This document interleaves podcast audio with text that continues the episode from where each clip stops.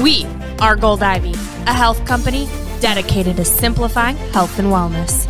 Tune in as we search to find the deep, real, and raw truth. We're here to talk big, no room for small talk. It is our mission to inspire, seek growth, simplify the action steps, and build confidence. You decide what works for your daily life and how to transform our lessons into your gold. Are you ready to step into your power?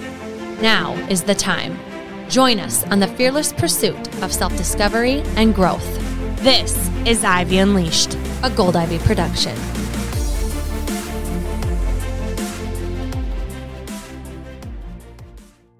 It has never been easier to make the switch to solar. With Everlight Solar, you simply take the money you already spend to rent power the old way and shift it over to pay for solar panels you own instead. We're helping thousands of homeowners go solar every year and growing fast. So we're hiring awesome people for all positions, including the industry's best summer and year-round sales program, as well as flexible work-from-home jobs. View open roles and apply today at everlightsolar.com. If you're a regular listener of the show, or you follow us on social media, you know I, Brooke, just ran my first marathon, and Andrea ran her 22nd state in her goal to run a marathon in every state. How did I go from barely getting out of bed to being able to run 26.2 miles? A customized training plan and coaching with Andrea. With my health concerns, it was important for me to make sure I crossed that finish line safely and confidently. We are so excited to announce that we are now offering customized training plans. Whether you're wanting to run a 5K, 10K, half, or full marathon, we've got you covered. Get your customized training plan plus coaching to get you race ready and keep you motivated along the way.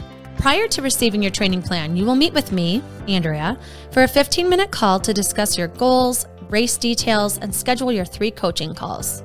You will receive a training plan for your race, tailored to your schedule, endurance, and cross-training preferences like yoga, biking, strength, or whatever movement you enjoy. Coaching throughout your training will provide accountability, safety, and inspiration to keep you pursuing your training and race goals.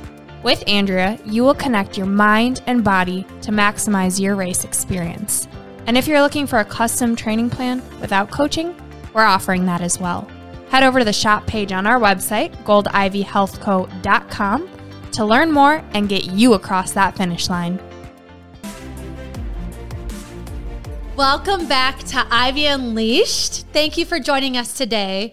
I am really excited about this episode because I have no idea about anything, and I have so many questions for our awesome guest today. So first of all, we want to welcome our first naturopathic doctor, Dr. Danielle Vogler-Bos. Hi there. So nice to see everyone and your beautiful faces. Oh, you're so sweet. We are so happy you're here, and we're finally diving into this topic because Andrea knows a little bit about naturopathic medicine just from my experience. And, you know, there's a lot of confusion. I think now people are hearing naturopathic, functional, alternative. And so although I am totally on board with what you do, I think we should take a step back and hear exactly what being a naturopathic doctor means. That's a really great question because I completely understand from a patient's perspective how confusing the terms are. I mean, absolutely. There's holistic, there's integrative, there's functional, there's naturopathic. Like, what does that mean? And I would say like the big word that's being thrown around today is functional medicine. And it's a way and way that a doctor actually practices, meaning that we're diving deeper into like biochemical pathways and microbiome aspect, just going a little bit step further. And traditionally, that's what naturopathic doctors have always done. I would say the more popular term is functional medicine, but naturopathic doctors have always practiced that way. But nowadays, medical doctors can practice functionally if they wish to go get more education around that. And same with DOs. So they can also practice functionally if they wish.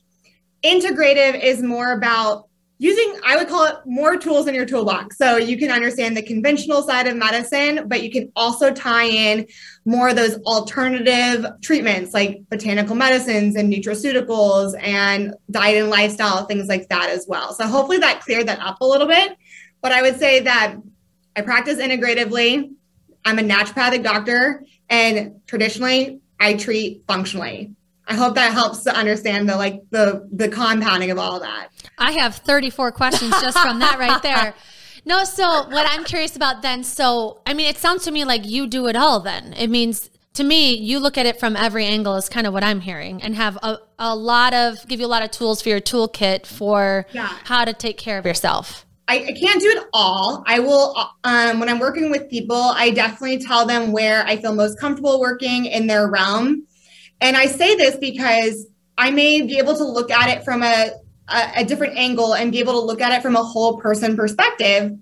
But knowing conventional, like we may need imaging, or we may need like an endocrinologist on board, or something that like I would want another expert opinion in that manner. So I think from my lens is that I'm able to pull all the different angles together that a patient might be experiencing and help them navigate both the conventional side and what we need there, but also bringing in like the botanicals and the lifestyle and the diet and things that are also very important that they may not have when they're meeting with conventional doctors. They don't always have the time to spend 30 to 90 minutes to dive into that. And so that's where our sweet spot, I would say, comes into play. Yeah, it's almost like you're filling that gap between Western and Eastern medicine, because it is, it's a team effort. And from my experience, it was you get thrown around from GI doctor to OB to all these different types of specialties, when it was like, I really just I need a team here.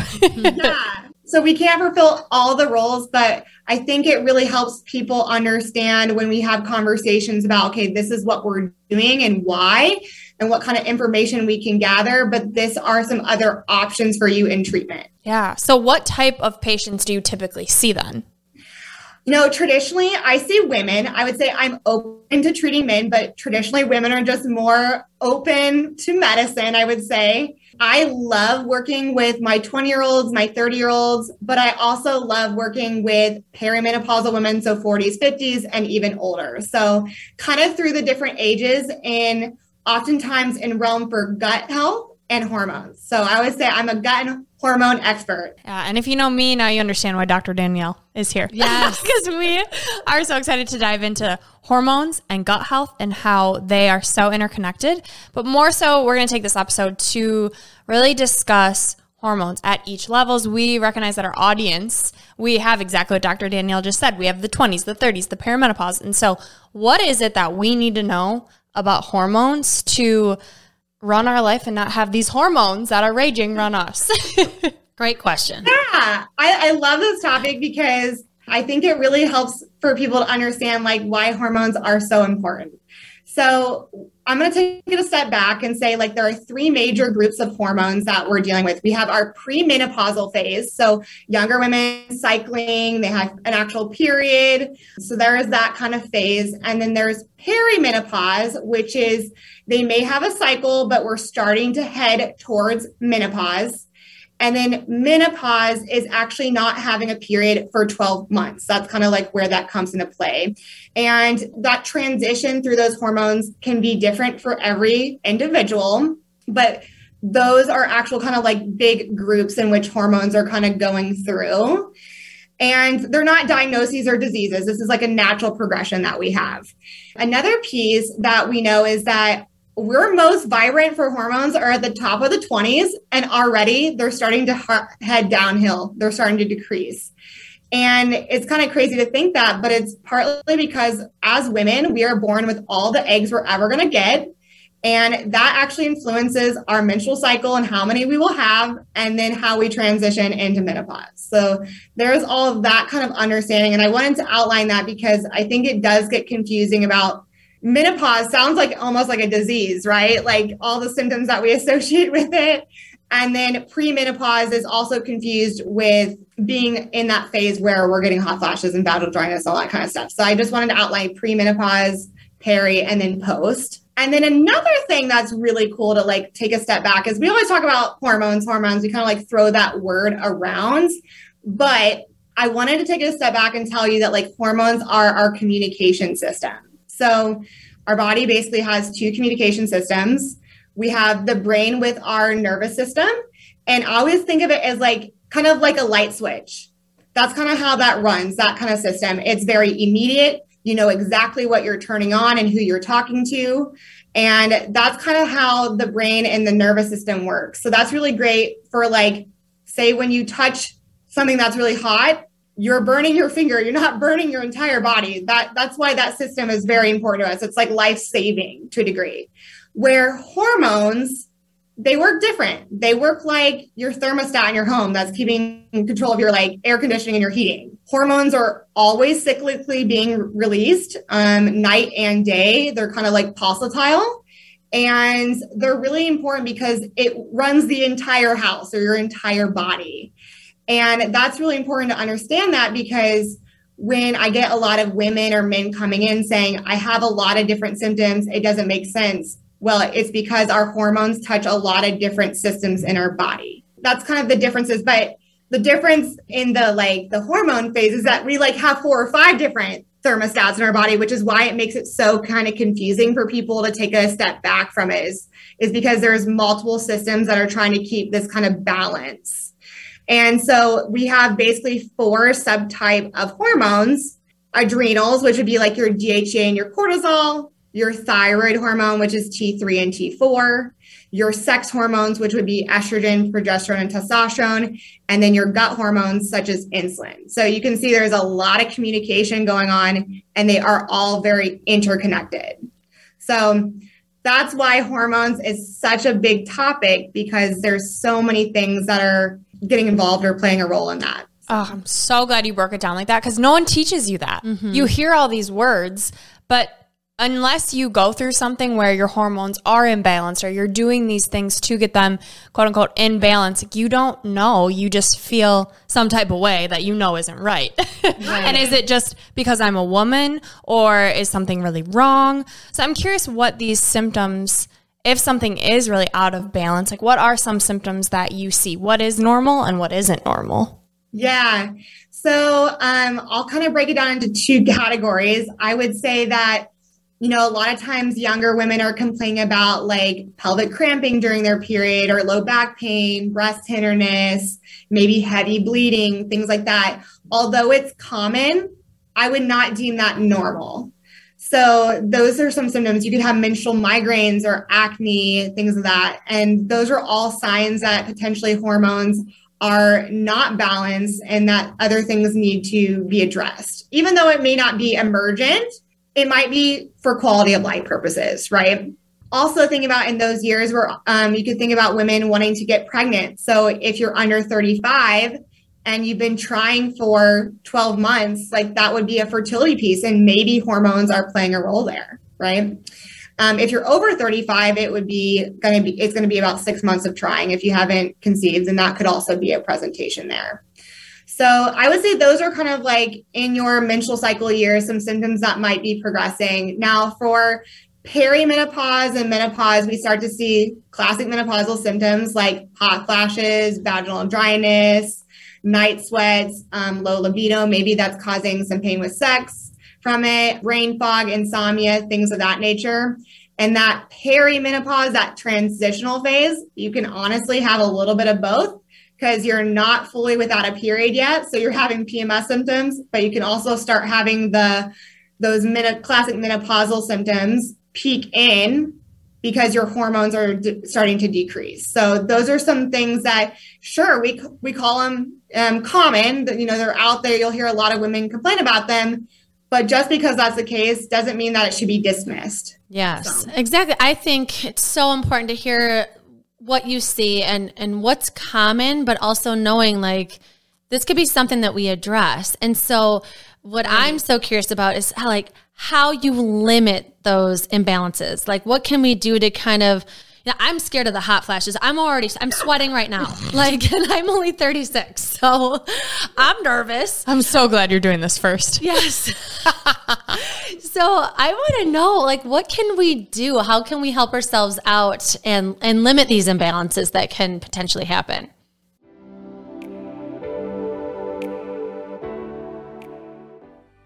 If you struggle with digestion, energy, bloat, acne, mood, fatigue, listen up. I spent 4 years, 50 plus doctors, and tens of thousands of dollars to heal my gut so you don't have to. I've created the what to do guide I wish I had before spending years navigating the overwhelming amount of information and conflicting doctors' opinions out in the gut health world. My help, I can't figure out what's wrong with me, the How to Heal Your Gut Starter Kit is now available, and the response to it online has been incredible. On top of what I wish I would have known, I also wish this information would have been easily accessible for me. Because of that, it's available to you on the shop page of our website for only $9.99. Included in my guide is what helped me and countless others heal their gut, along with chronic fatigue, acne, hormone imbalances, and so much more. You'll learn what foods to stay away from, what foods to eat, a 4-week gut healing eating plan, lifestyle tools to aid your healing process, and 2 of my go-to favorite recipes. So head over to our shop page on our website, goldivyhealthco.com, and remember, happy gut, happy life. You can heal. Let me help you.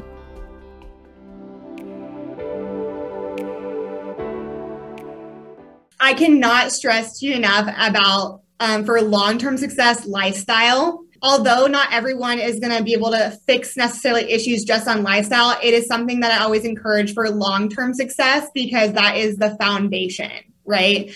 And so that would be like our pillars, like getting good sunshine, having sleep routines in play, you're getting good quality sleep, thinking about what you're eating, are you staying hydrated, and how's your mental health? Because that absolutely plays a role too. Like, are we taking in so much stress? Are we worrying about our mental health? So think about what you're doing on a day-to-day basis.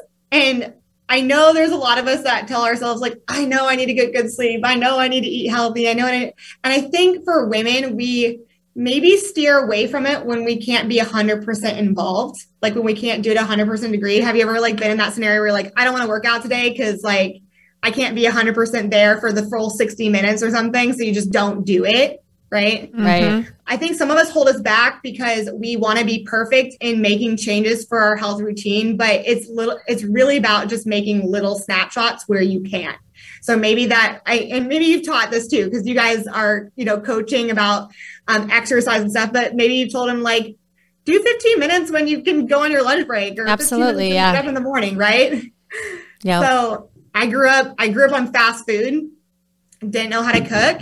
And so it took me a long time to start making implementation and get my taste buds back into like wanting fruits and vegetables and real food, right? So for me, it was like, what can I do at home that's simple? You don't have to make it so over the top. You don't need to like get a cookbook that has like 20 ingredients to have a meal. Like you could literally have a good protein source and a veggie side and a fruit side. You don't have to think over the top to be healthy. And I do think that medications and supplements do play an important role. But at the same time, I'm always trying to be an advocate for still thinking about those pillars of health. Mm-hmm. And where you can fit those into your day. Yeah. Like, they say you can't outrun a poor diet. I also think the same thing with supplementation. And for my journey, it was like, I just want this pill. I want to find the quick pill. And we're finding that with everything we post on social media, that people, they want quick and easy, which I totally get. I get it. I'm curious if people you just want it to be gone. Yes. Yeah. Are there certain supplements that you do recommend or certain things that people could get through food, like different vitamins? What's kind of your approach? I definitely like to assess where patients are for nutrients. I feel like that helps me to navigate a little bit more. So if you're someone listening, like I do encourage seeing if you can get some of that evaluation, but some basics like getting on a good multivitamin to kind of fill in those nutrient deficiencies where you might not be getting in your day 100%. That could be really helpful. If you're, eating more vegetarian or vegan diet, maybe getting into kind of a vegan or vegetarian like fish oil replacement, things of that nature. So that would be kind of additive. For some people, probiotic is a really nice thing. And then honestly, being here in Minnesota, vitamin D. Mm-hmm. But I really do encourage patients to get assessed for vitamin D because vitamin D, although we call it a vitamin, it is a hormone. It acts like a hormone as well. And so there is a toxic load to it if you're taking the incorrect dosing structure. So I do think vitamin D is probably needed for a large population here being in the Midwest, but I do encourage getting assessment so you know exactly what you need there for that dose. How does one go about getting tested? Because I know the test that I had through my primary care was a lot different than the test I had through my functional doctor. Like it was a hair test that my boyfriend cut a chunk of my hair. Oh, really? You had a hair test. Okay. Interesting. Well, I do feel that like conventional medicine is being more on board with testing vitamin D. So I do think that like starting with a primary care or your OB might be a great place. Specifically for that particular test. It is a blood test. That would be the way that I would test vitamin D. You know, some people can't get the labs, and it just depends on the practitioner. And so if we're feeling like we need more testing, using your functional doctor, naturopathic doctor is also really great. And then that way you can dive deeper into nutrients and stuff like that. Yeah. And I love what you're saying too about finding it from food choices, right? Like shifting what's on your plate a bit. And something that Brooke and I are head over heels wrapped up into right now is gut health with on TikTok. Everybody wants more information from Brooke on what she's doing, how she's healed her gut. It's so important. And what we really want to get into is how gut health affects your hormones. And I know that this is your jam. This is what you do. And so wherever you want to start with that, please tell us how the gut health affects our hormones. I could literally like spend probably all day talking about this. So I'm going to give a snapshot of it, but really highlight like what's a big piece when it comes to hormones. So our gut health, we always want to think about maybe just like one aspect to it, like maybe the stomach or the intestines, but it really comes down to a large group of organs. So we have our esophagus, our stomach, our large intestine, our small intestine. We have our liver and gallbladder and pancreas. There's a lot of organs that are playing in what we call gut health.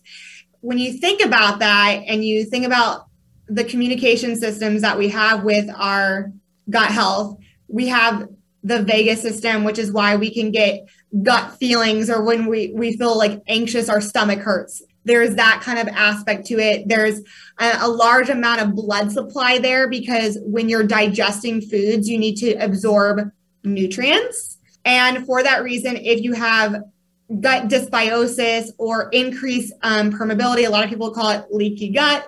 That's probably like the layman's term that gets kind of thrown around. You can have things that might not supposed to be there get into your bloodstream. So I was kind of like more predispositions to like food sensitivities or nutrient deficiencies, things like that. At the end of the day, the biggest piece that I'm looking at for gut health when it comes to hormones is actually how we clear hormones.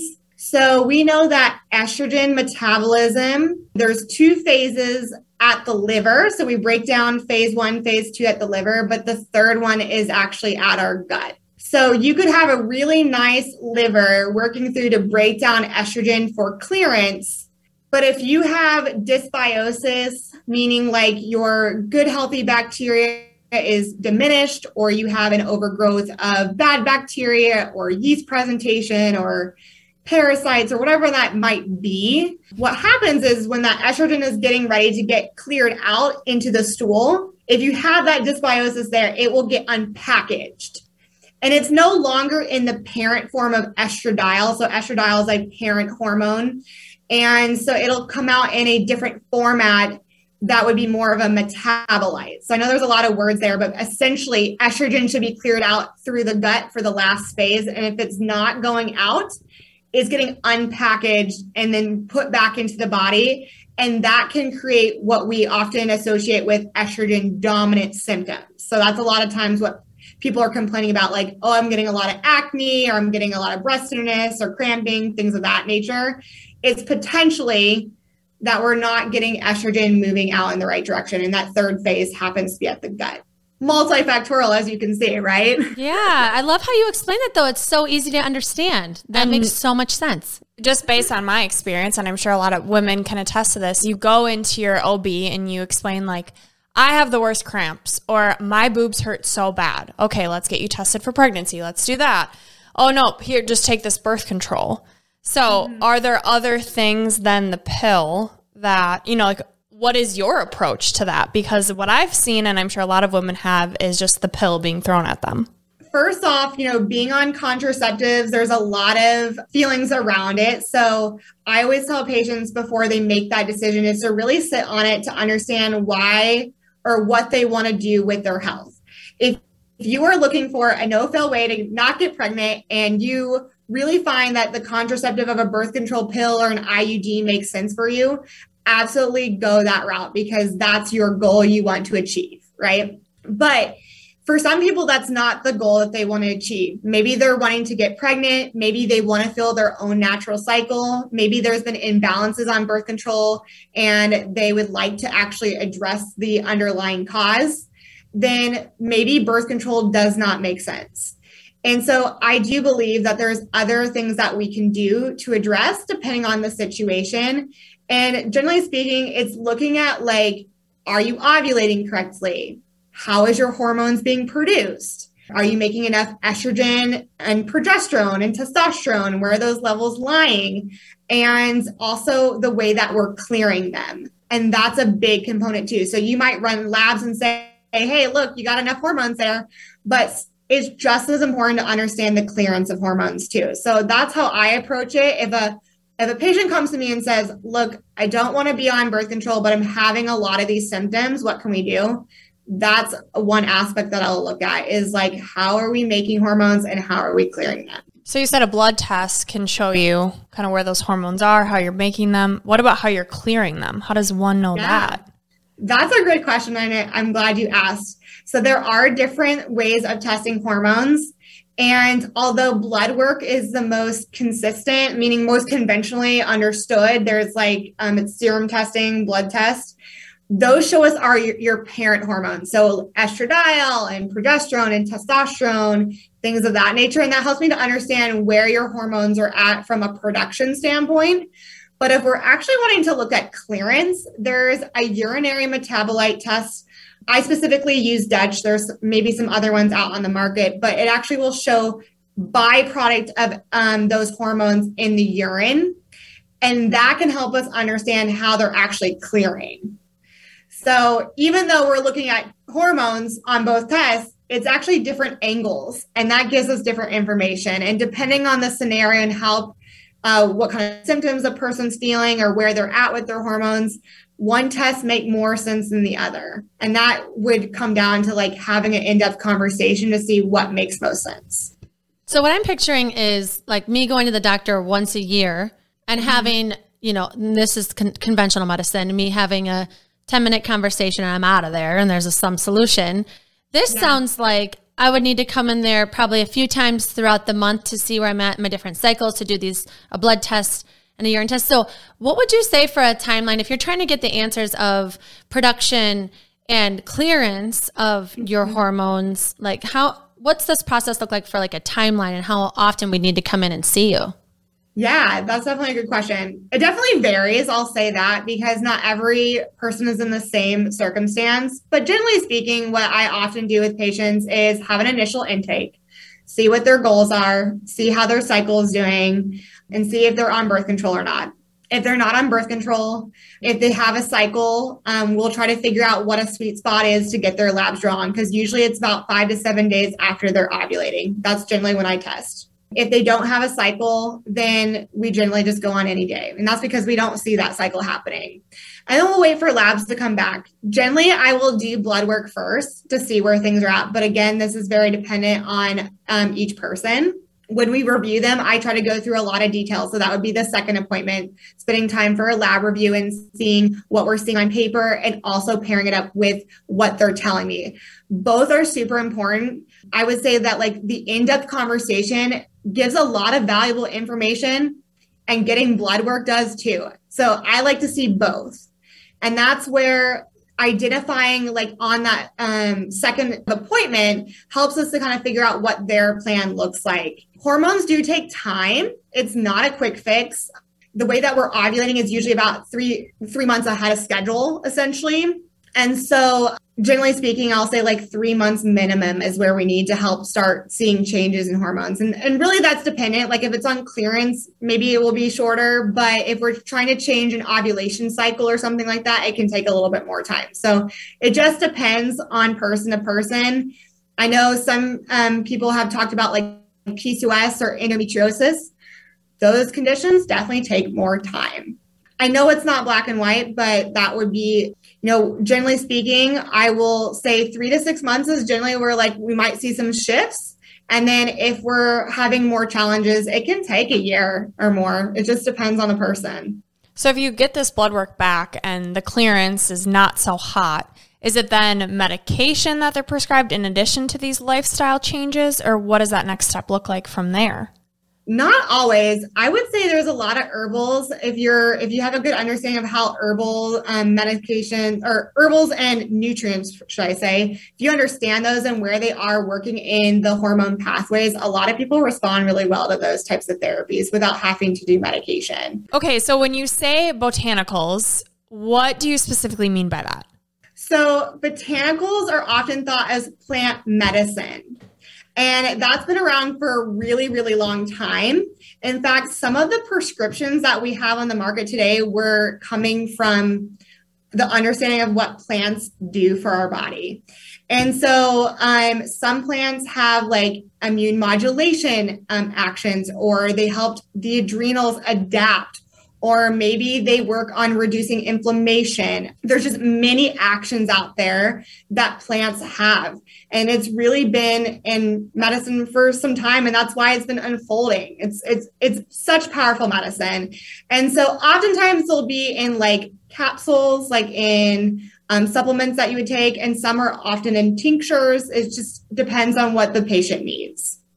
Hopefully that helps. Mm-hmm. There's so many things out there. Yeah. Well, when you think of naturopathic medicine, right? Like using the healing powers of nature, just like the vitamin D and even like social connection. I think it's a very natural way versus putting medicine in your body that you don't really know the effects of it. Yeah. Because that can be scary. And people might know about some of them. I mean, I feel like a lot of people are on like turmeric or curcumin. They've tried that in their cooking, right? Or mushrooms, lemon balm or chamomile. A lot of people have heard those things on the market.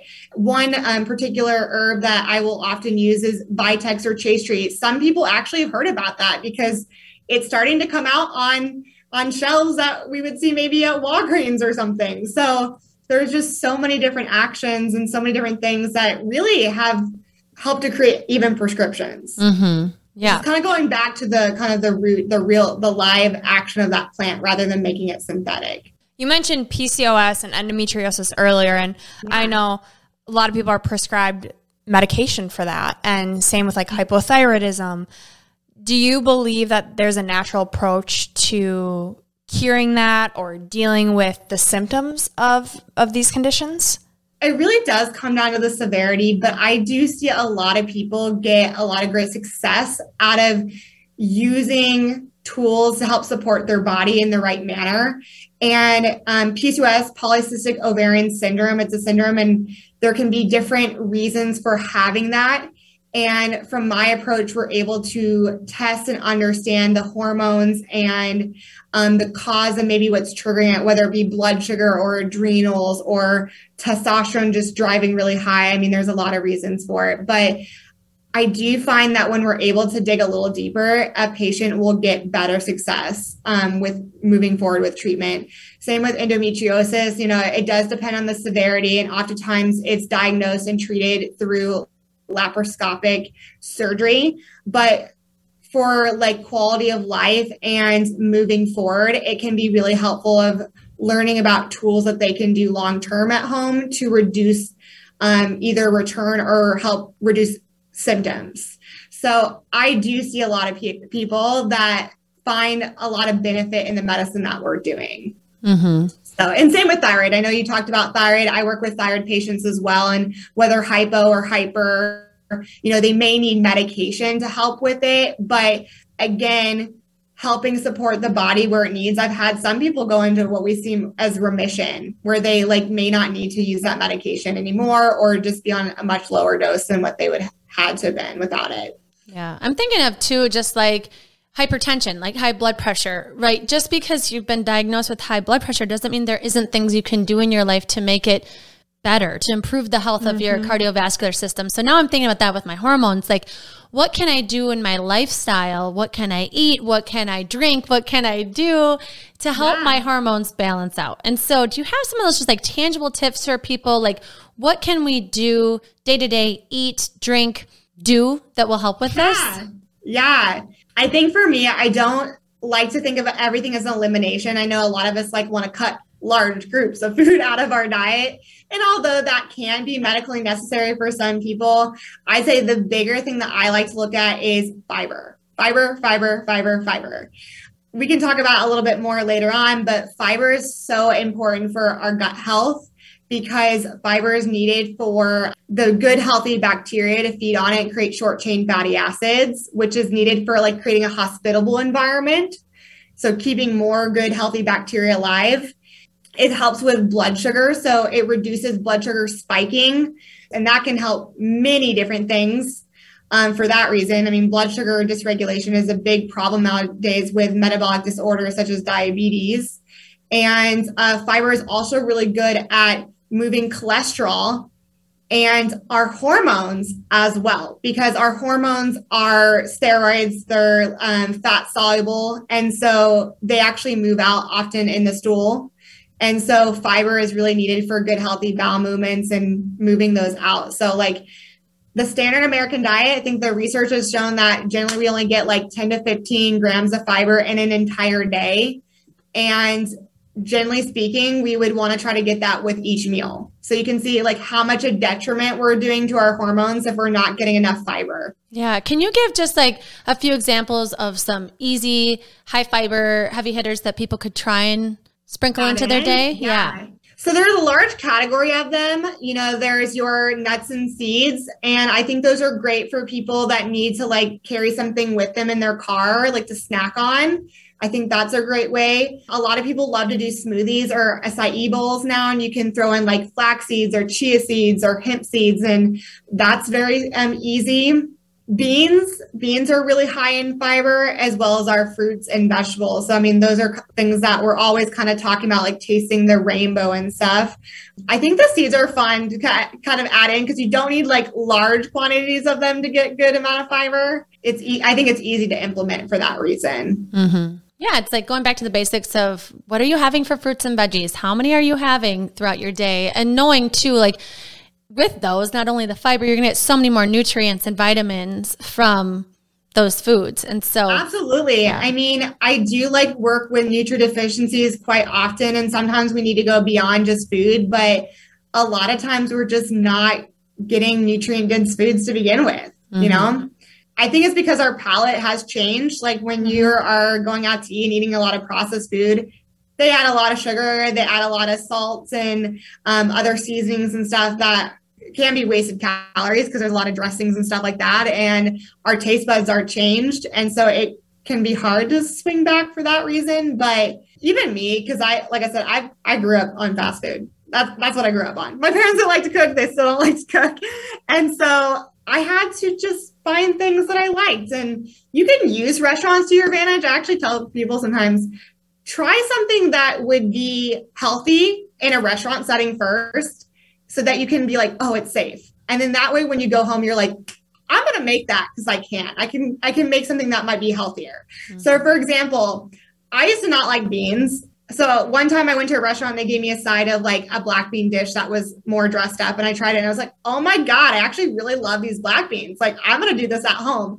And now I make that all the time when I'm like, you know, short on meals or whatever, I'm like black beans, here we go, with some like sea salt. So I know that's kind of a backwards thinking, but for some people that have been working on like a really processed type food for a long time and they are having a hard time switching, sometimes eating out and eating a healthier version of it at a restaurant and then trying it at home can actually be a great way to step back into getting a taste profile for just like nice fruits and vegetables and beans. Totally. Yeah. I set goals with people all the time about Wendy's has like awesome salads because they're like, I don't know how to make a salad. I don't know how to do this. It's like, go to Wendy's. There's like 5 of them. Pick one or just look at the menu on any restaurant's website and be like, what's in this salad? And go buy those things and just try throwing it together and see if you can recreate it. So much healthier, because you're like, you're missing out on like the added things that they usually are doing right behind the scenes. So, yeah. But what you said about the nuts and seeds is powerful, because it's what you can add in, right? A lot of us, we think about restriction and it's scary and it's not fun. And then the brain's like, ah. And so when you think about what you can add in, like Andrew and I add chia seeds to everything. Like it's so easy. Throw it in a smoothie, hemp seeds, flax seeds. Yeah. You know, you need to go to the bathroom, add some flax seeds. They'll do the trick. And people are traveling. You know, I know we went through the whole pandemic, but people are getting back on the road. They're going back to work. They're trying to like navigate like what that looks like in their lifestyle. And I think that like having some of these healthy foods that are really easy to travel with are fantastic. Yes. So. I'm curious about fermented foods, right? Because you can do fiber, right? We've got that covered. Yeah. But then now there's like the kombucha, and not now, it's not new, but it's like if you start getting more into your health journey and you're thinking about gut health a little bit more, there's so many things that you can try that can add the good bacteria. So how do you feel about adding fermented foods? And can you kind of touch on the benefits of what they are and how they work? Love it. Yes. So I always think of like when it comes down to gut health, there are three main categories that we want to be adding into our regimen. And fiber is one, but fermented is two, and then inulin-rich food is three. So the reason why fermented food is actually fantastic to add into your regimen is because it is actually your natural probiotic. So I know we talk about probiotics all the time, but fermented foods contain really healthy forms of lactobacillus and bifidobacteria generally when it's kept to the traditional sense of fermentation. And that's how we actually help to re-inoculate our intestinal lining with good, healthy probiotic. So I don't know about you, but I didn't grow up on fermented food. And I feel like although kombucha is becoming more popular, I do think it's been phased out of American food to a degree. And so doing your sauerkraut, doing your kimchi, your olives, sourdough bread can also be a good one, but always do a caveat there that quality does matter. And same with kombucha, because it is such a hot, popular item nowadays. There are some companies that are making shortcuts on them by adding in poor quality probiotic. But in the traditional setup of fermentation for kombucha, it is actually a really healthy format to add into your regimen. And again, repopulation is that first piece. Fiber is creating that short chain fatty acid, which is needed for that hospitable environment. And then if you've ever heard the word prebiotic, when you're looking for probiotics, prebiotics are actually your inulin-rich foods. So there's a lot of random foods, but like the top ones I can think of are like leeks, onion, bananas. Those are things that are actually rich in inulin, which is also kind of a food source for probiotic. So let me ask you this. Fermented foods, if you have overgrowth of bad bacteria, can fermented foods make it worse? Because I've been hearing mixed things. There are certain conditions in which you might notice when you eat those foods that you feel miserable. And generally that might be a sign of an overgrowth of bacteria. And not to say that you couldn't do fermented foods down the road, but it might be a sign to look at your microbiome and see what's going on there. And so I wouldn't force fermentation or fermented foods in a person that might be feeling miserable. Obviously, we don't want that, but it definitely is ringing ding, ding, ding, ding. Like maybe there's something there that we need to look at.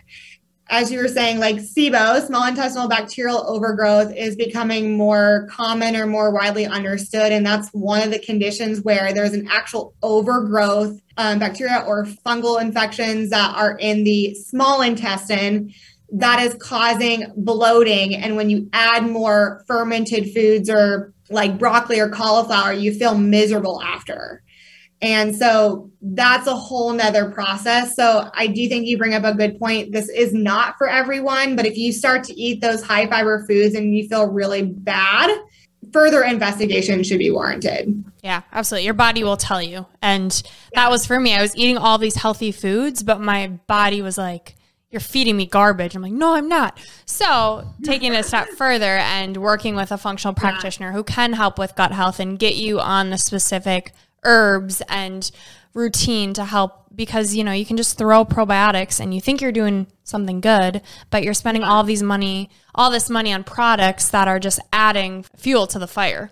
Right. So yes, I would agree. If you are taking a probiotic or you're doing, like I said, the probiotic rich foods with your fermentation, and you're feeling worse and you're feeling more bloated and disgusted with those healthy foods, I would do more investigation because it could potentially be an overgrowth that you're actually dealing with. Okay. And let's talk about further investigation though, because I think if all you've done is Western medicine, it's like, how do I find, like, how do I know which physician to look for? Is my insurance going to cover it? You know, what would you suggest for people that are like, I want to go more of the naturopathic route or functional? Like, how do I get started or how do I know who to find to do further investigation? Yeah.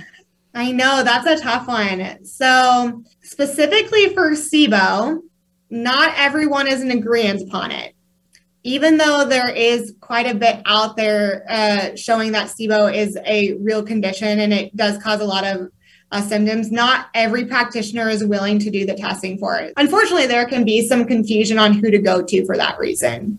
I would say that traditionally more functionally practicing doctors, I think, would be more widely accepted about doing the test, which is a particular breath test that assess your gas production in your breath. I would say like naturopathic doctors for sure are more open to it. So there is an association, there's a Minnesota Association for Naturopathic Doctors that would help navigate maybe where there are naturopathic doctors in the area for our state.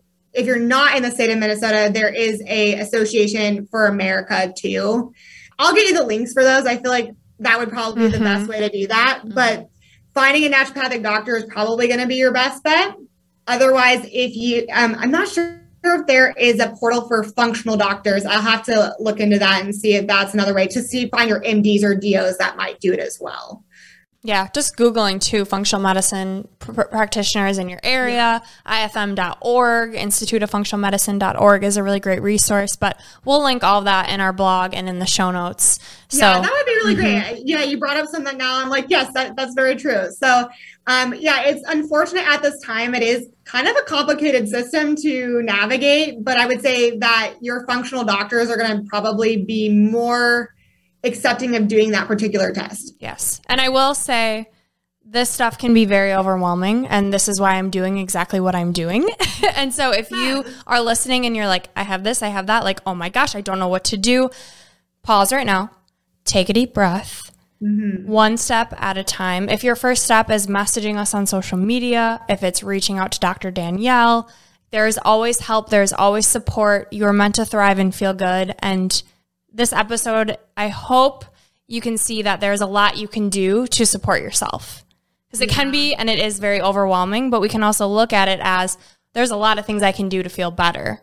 There's a lot of people out there that want to help you and that will listen to you, because I know with Brooke's journey, that was a big part of physicians not taking time with her. And so I'm curious what that's like for you. You know, you talk about getting this big full picture and really hearing what your patients are saying. And what is that like, knowing that there's physicians that give you 8 minutes versus this full picture of really hearing patients?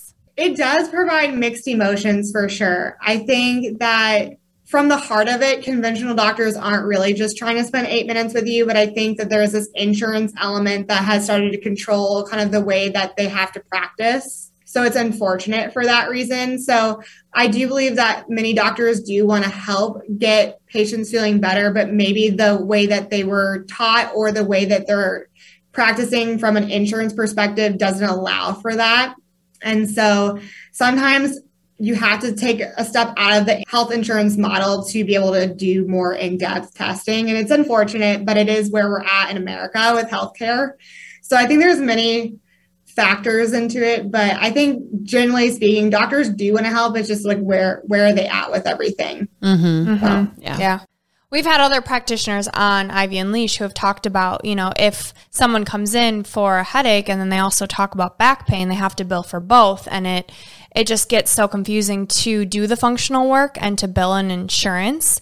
Yeah. So it's frustrating, but it makes sense kind of why it is the way it is. And that's why I think taking advantage of all of the free resources online, finding different shows and podcasts to just learn more, because then you can do what makes sense for your unique situation, whether it is finances and so on. Right, exactly. Yeah. So hopefully, I'm very optimistic that like America and our healthcare system will continue to grow. I think we have seen that with even states opening up licensure for naturopathic doctors because it is not licensed in every state. But I'm very hopeful that it will continue to kind of push for that because I feel like people are asking for that too. They're learning about it more and they're like, yes, I want to be heard. I want to have time and I want options for my health. And that's the biggest driving factor, you know, is us collaboratively wanting that, you know. I find it comforting with all that you're saying and all these tips that there's things that I can do that are in my control outside of testing or outside of even seeking out a practitioner at first. Yeah. So that's something that definitely gives me some comfort. Yeah, I think same with like gut health and with my journey, it was going to bed at the same time every night or at least trying to, making sure I was getting enough sleep, getting sunlight in the morning. You know, like these routines are so powerful and how our brain thrives, our gut thrives. I'm curious, Dr. Danielle, is that the same with hormones? Absolutely. I'm glad you brought this up because I was actually going to mention like how important routines are for our hormones. So kind of taking it back to, I told you our hormones are like a thermostat and how they're always kind of getting a message about where hormones are at and kind of releasing based on our need. And that is actually driven a lot by like rhythm. We like need this like rhythm in our life to kind of keep those hormones in the same manner. And so sleep and diet can actually play a big role in terms of keeping those rhythms. So maybe you've experienced like night shifts, or maybe you have a job where you don't work just days or just nights. You're kind of like in limbo. I know like a lot of nurses do that type of schedule.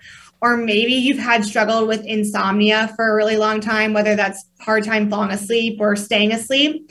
That can impact the way that our hormones are working. And so sleep hygiene is a big one. Like having a routine sleep, going to bed at the same time. You know, we always talk about like babies, like having a routine to get them down as children. So we were having like this routine with them.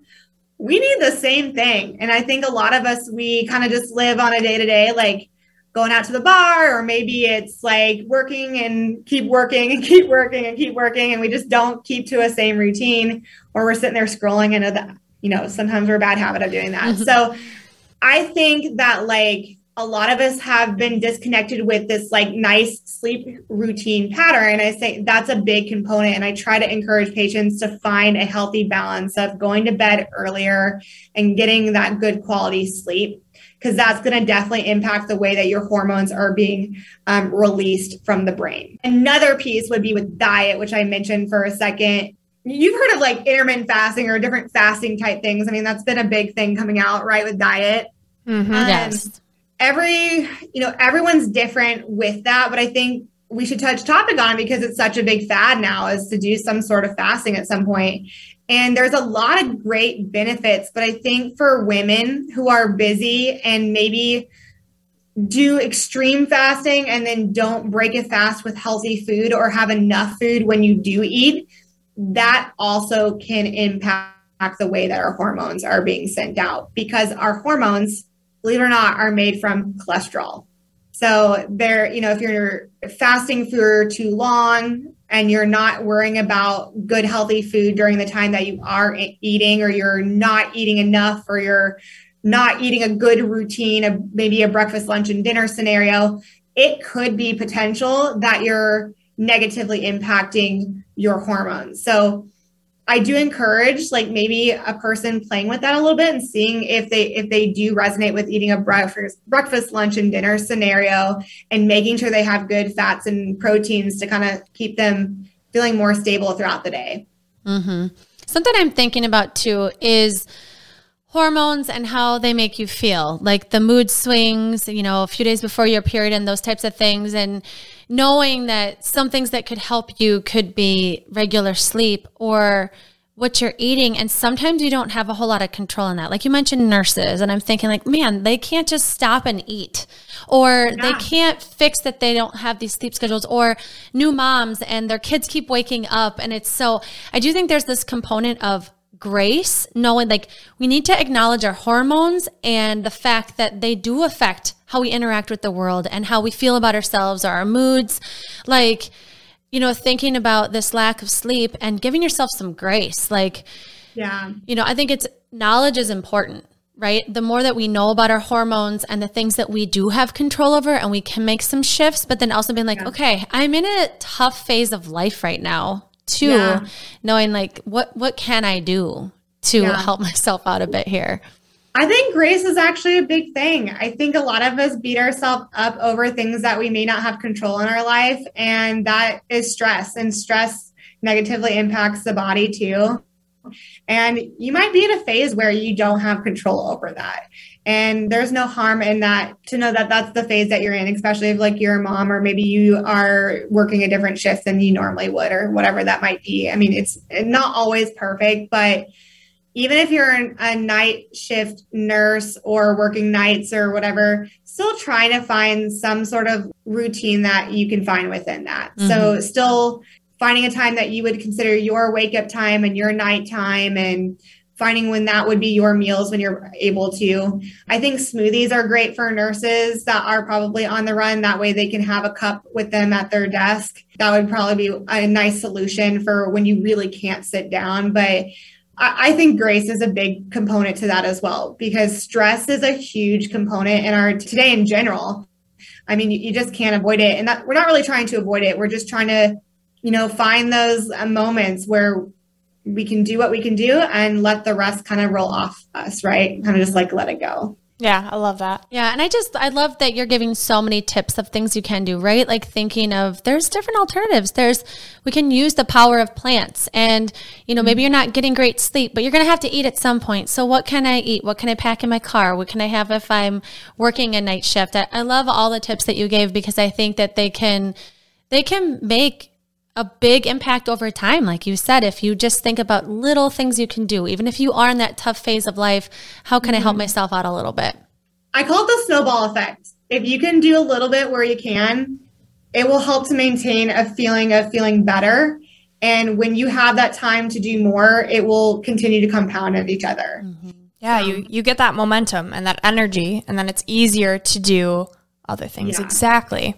Health is not a linear line as much as we want it to be. I would say I never feel that health is linear either. It's going to be a journey. And so you just have to find that space of where you're at that time. Yeah. Meeting yourself where you're at. I love that. Yeah. Mm-hmm. Yeah. So I just really hope that it helps people know that there is some other options for their care. And, you know, if you have been working through things and it hasn't been working out on your health, maybe it's time to look at it from a different angle. And I know, like I said, we kind of talked about how naturopathic medicine and those different terms can get really confusing, but just know that there's other options out there, and naturopathic doctors are a great place to start. We're out here in the community, and maybe you haven't heard it, but I'd say type it away. You'll probably find some in your area for sure. Yeah. You're awesome on social media. Where can people find you? They can find me on my own public Instagram page, which is dr.danielle.nd.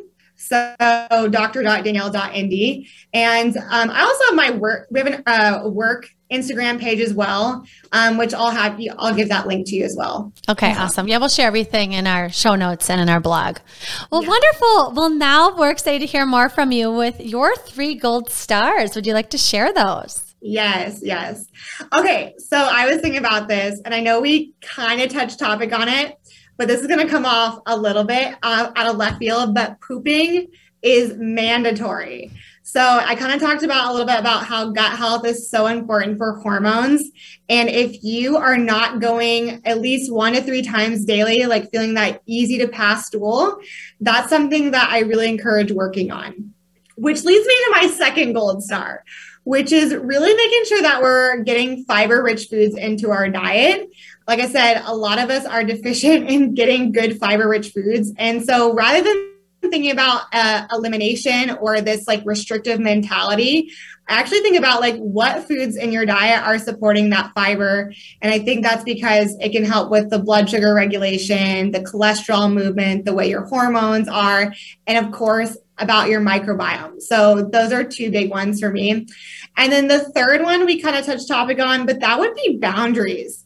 I don't know about you, but I feel like as women, we love to give ourselves and be helpful and really probably push our schedules like beyond what we absolutely can do, whether that be work, family, or friends. And I think we fill ourselves with so much that we forget what we need, and boundaries are super important to create. So that might be saying no, that might be creating, a start and stop time. If we're working at home still, oftentimes we'll want to work into the night because we can. Maybe that's telling people what you need from them. Like, hey, tell me a week in advance. I really need to know this before I can give you an answer. I don't know what that might be, but boundaries is a big piece for me. And I think I just see it in so many women just feeling kind of wasted away and forgetting the concept. I always come back to this. When you're on an airplane and they're like, put on your own oxygen mask before you put on someone else's oxygen mask.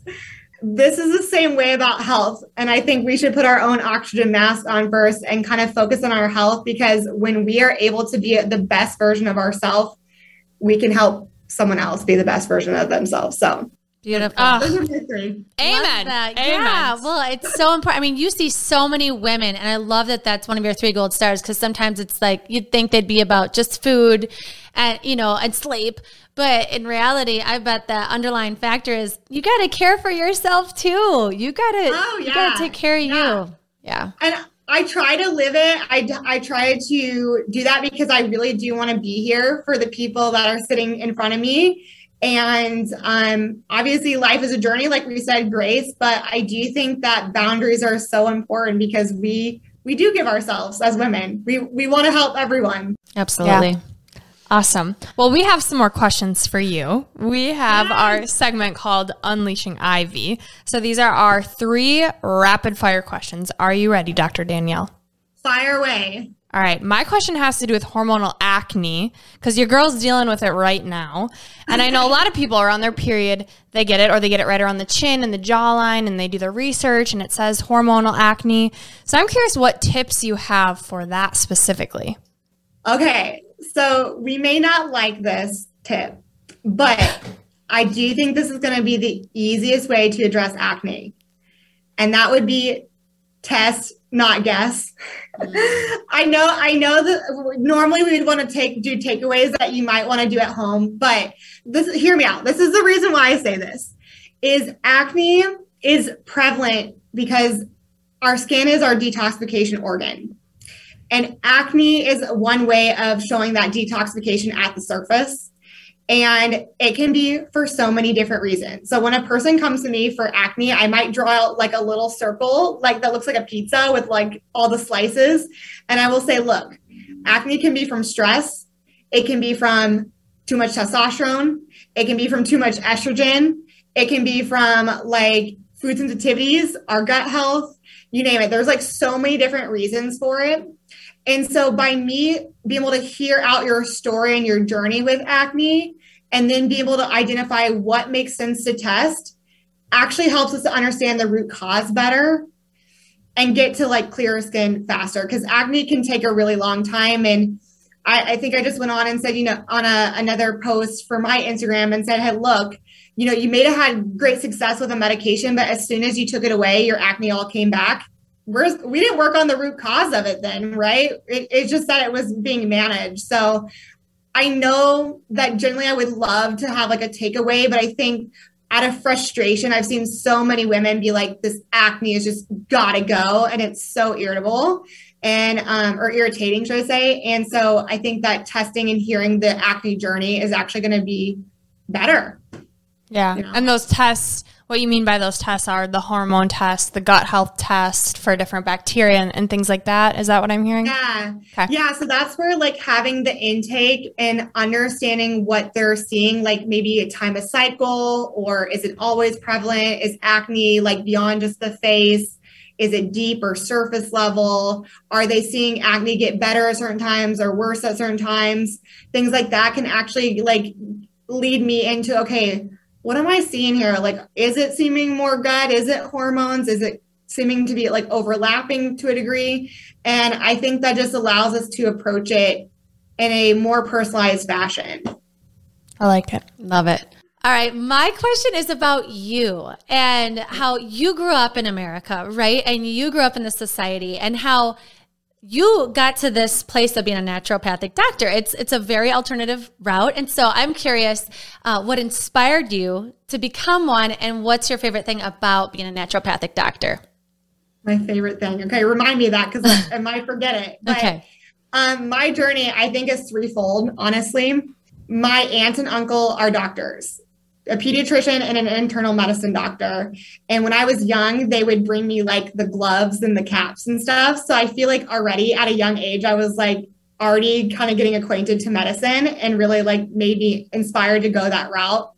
But my second factor that plays a huge role and is more personalized to me is that my mom suffered from migraines.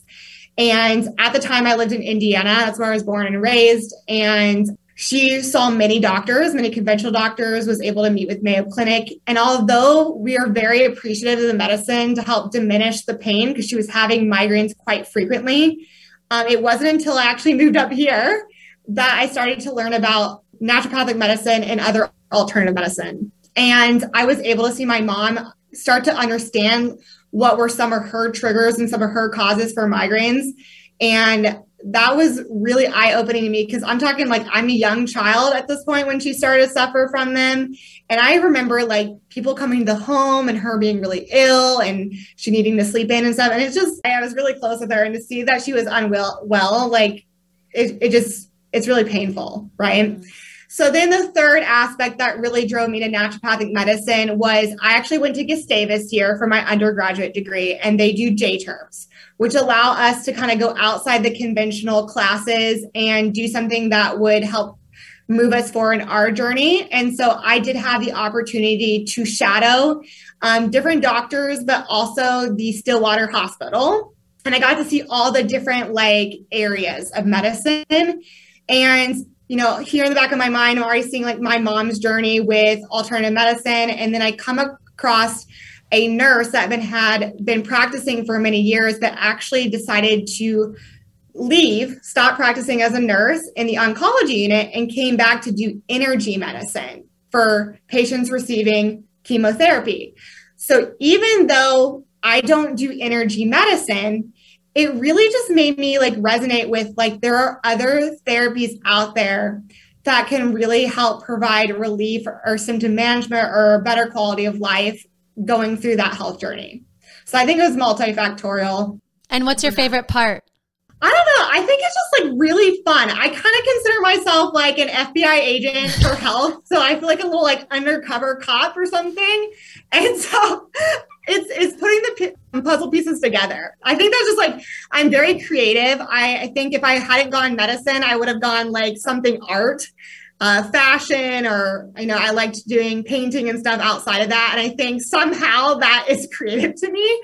So yeah, I think it's the creative element for that. That's awesome. Yeah. Well, you're looking at the body as a system and the hormones and it's all interconnected. So you're totally right. FBI agent, detective. I love it. Yeah. I just kind of joke about it, but I think that that's fun. It's like medicine is not linear. It's not a one size fit all approach. And I think the creativity element does come into play in a naturopathic role because we're looking at biochemistry and we're looking at how people interact and what resonates with them and how do we kind of work through all that.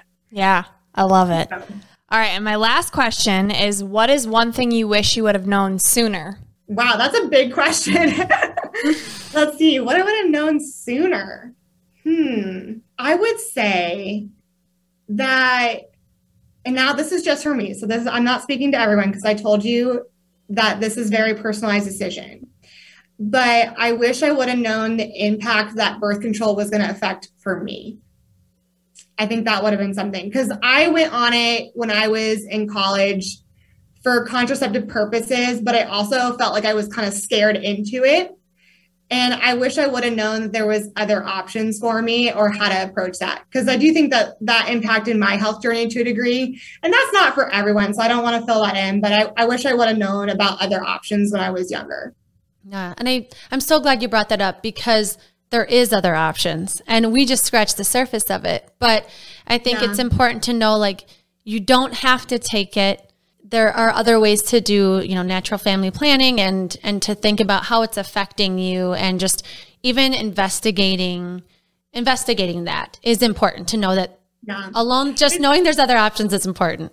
Yeah. It's knowing your pros and cons and what you want to get out of it. Mm-hmm. And I didn't have any of that conversation. I was just scared into it. Mm-hmm. Thank you for sharing that. Mm-hmm. Yeah. Yeah. And thank you for being with us today. Mm-hmm. This has been incredible. You've shared so many tips, so much gold. You are a wealth of knowledge, and we can't wait to have you back, because clearly there's a million other topics we can discuss. Yeah. I have really enjoyed spending time with you ladies. I really appreciate you having me on here. So thank you as well. Well, and I think it's great to talk with someone that's really passionate about what they do. It's one thing, you know a lot, right? That's a given. You're a very educated person, but you love what you do and you have compassion for people, and it's exciting for you. I think you're definitely doing what you're supposed to do. So we're so grateful that you came with us to talk about something you're so passionate about. Yeah, thank you so much. I really appreciate it. Yes. And speaking of passion, we're passionate about words, and words are gold, and we love quotes. So Dr. Danielle, would you like to leave us with your piece of gold? You know, I had to really think about this because I love a lot of quotes, and I feel like this maybe doesn't resonate with medicine per se, but it really resonates with me because I don't know about you, but I'm a Lady Gaga fan. Ooh, yes. Okay. I love the whole born this way message. And although this is not her quote, it has resonated with me. And I feel like it kind of ties in. This quote is, "The privilege of a lifetime is being exactly who you are." This is Gold Ivy signing off. Listen to your truth and go chase your gold.